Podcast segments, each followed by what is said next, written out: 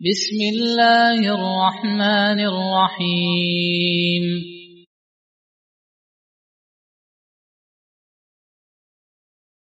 إن الحمد لله نحمده ونستعينه ونستغفره ونعوذ بالله من شرور أنفسنا وسيئات أعمالنا. من يهده الله فلا مضل له ومن يضلل فلا هادي له. أشهد أن لا إله إلا الله وحده لا شريك له وأشهد أن محمدا عبده ورسوله صلى الله عليه وعلى آله وصحابته أجمعين ومن تبعهم بإحسان إلى يوم الدين يا أيها الذين آمنوا اتقوا الله حق تقاته ولا تموتن إلا وأنتم مسلمون يا أيها الناس اتقوا ربكم الذي خلقكم من نفس واحدة وخلق منها زوجها وبث منهما رجالا كثيرا ونساء واتقوا الله الذي تساءلون به والأرحام إن الله كان عليكم رقيبا. يا أيها الذين آمنوا اتقوا الله وقولوا قولا سديدا. يصلح لكم أعمالكم ويغفر لكم ذنوبكم. ومن يطع الله ورسوله فقد فاز فوزا عظيما أما بعد فإخواني في الدين kaum muslimin jamaah salat Jumat yang saya cintai dan saya muliakan. Rahimani wa rahimakumullah. Semoga Allah Subhanahu wa taala senantiasa mencurahkan rahmatnya kepada kita sekalian.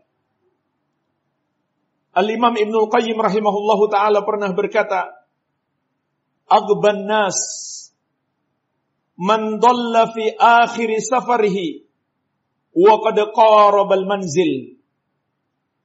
manusia yang paling bodoh adalah orang yang tersesat jalan di akhir perjalanannya. Padahal dia sudah dekat rumahnya. Dia melakukan perjalanan jauh. Kemudian dia kembali sudah dekat ke rumahnya. Lalu dia masih tersesat jalan. Inilah jemaah sekalian di antara bentuk manusia yang paling bodoh. Apa makna ucapan beliau rahimahullah? Seseorang yang sepanjang hidupnya melakukan amal-amal kebaikan. Tapi dia tutup hidupnya.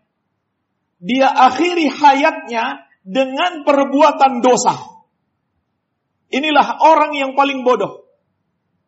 Dia suka melakukan amal ketaatan lalu dia coba-coba melakukan dosa, mati saat itu. Dia tidak tahu malaikat maut sudah siap mencabut nyawanya. Dia coba-coba melakukan dosa, matilah dia dalam keadaan sebagai seorang pendosa, belum sempat bertobat. Walaupun mungkin dia berpikir, masa muda masih panjang, saya bisa bertobat nanti. Ternyata saat itu malaikat maut sudah mengincarnya. Saat dia mencoba untuk mencicipi dosa, dicabutlah nyawanya. Matilah dia dalam keadaan su'ul khatimah. Itulah jemaah sekalian yang dimaksud. Akhir kehidupan yang buruk. Mati dalam keadaan melakukan dosa. Atau sudah melakukan dosa itu tapi belum bertobat. Itulah yang disebut su'ul khatimah. Bukan su'ul khatimah itu orang yang wafat kecelakaan. Orang yang wafat dalam keadaan tragis. Dibunuh orang tidak Su'ul khatimah itu mati dalam keadaan berbuat dosa. Sebaliknya orang yang mati dalam melakukan amal ketaatan, maka mereka mati dalam keadaan husnul khatimah. Rasulullah sallallahu alaihi wasallam bersabda, "Innamal a'mal bi khawatimiha." Sesungguhnya amalan-amalan itu bergantung pada penutupannya. Artinya jemaah sekalian, yang menjadi penentuan tempat kita ke surga atau neraka adalah akhir kehidupan kita. Kalau kita tutup dengan amal soleh, bukan dengan berbuat dosa, maka insya Allah kita masuk surga, itulah yang disebut husnul khatimah. Walaupun jemaah sekalian ada orang yang wafat dalam keadaan tragis, tersiksa, atau wafat karena sebuah penyakit berat, tapi dia wafat dalam keadaan tidak berbuat dosa, ataupun sudah tobat kepada Allah atau dalam keadaan sedang beramal soleh, maka itu disebut husnul khatimah. Semoga kita semuanya dianugerahkan husnul khatimah.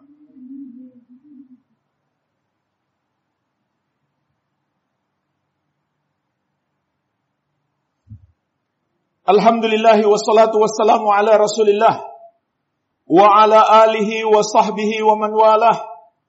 Wa la hawla wa la quwata illa billahi amma ba'd. Kaum muslimin yang saya cintai dan saya muliakan rahimani wa rahimakumullah.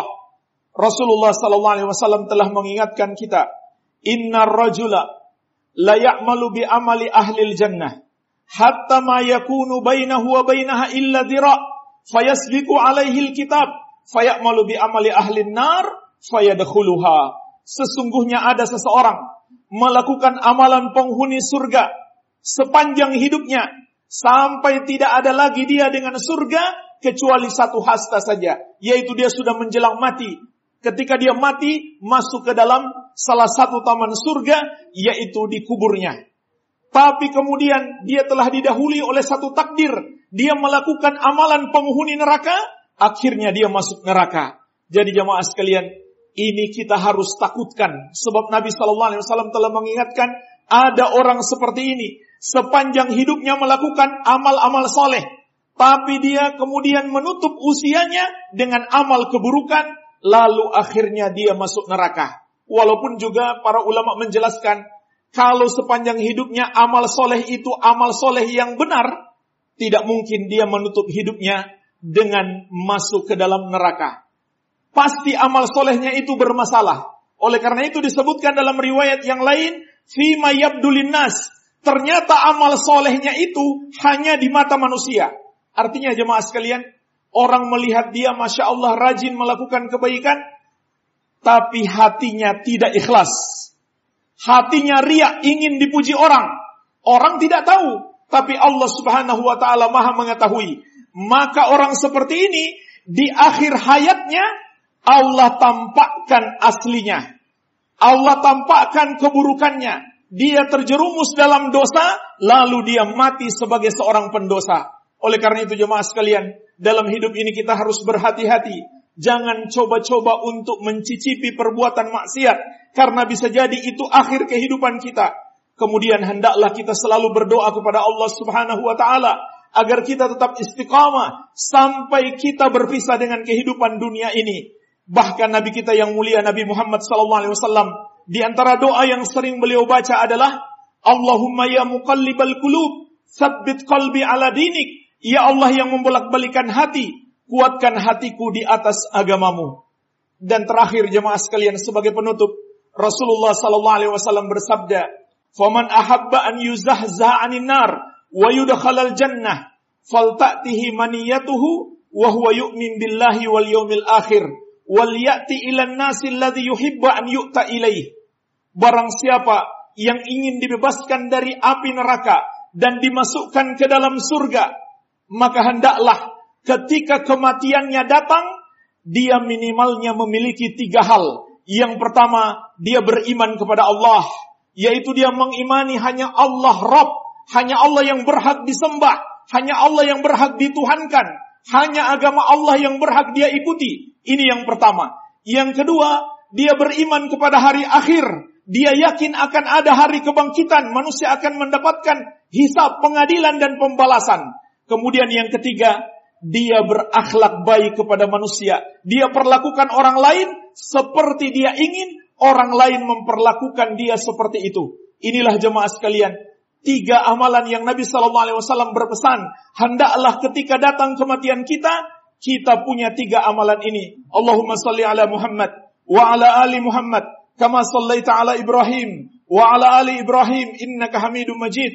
Allahumma ighfir lil muslimina wal muslimat wal mu'minina wal mu'minat al ahya'i minhum wal amwat innaka sami'un qaribun mujibu da'awat. Rabbana atina fid dunya hasanah wa fil akhirati hasanah wa qina adzabannar. Wa sallallahu ala nabiyyina Muhammadin wa alihi wa sallam.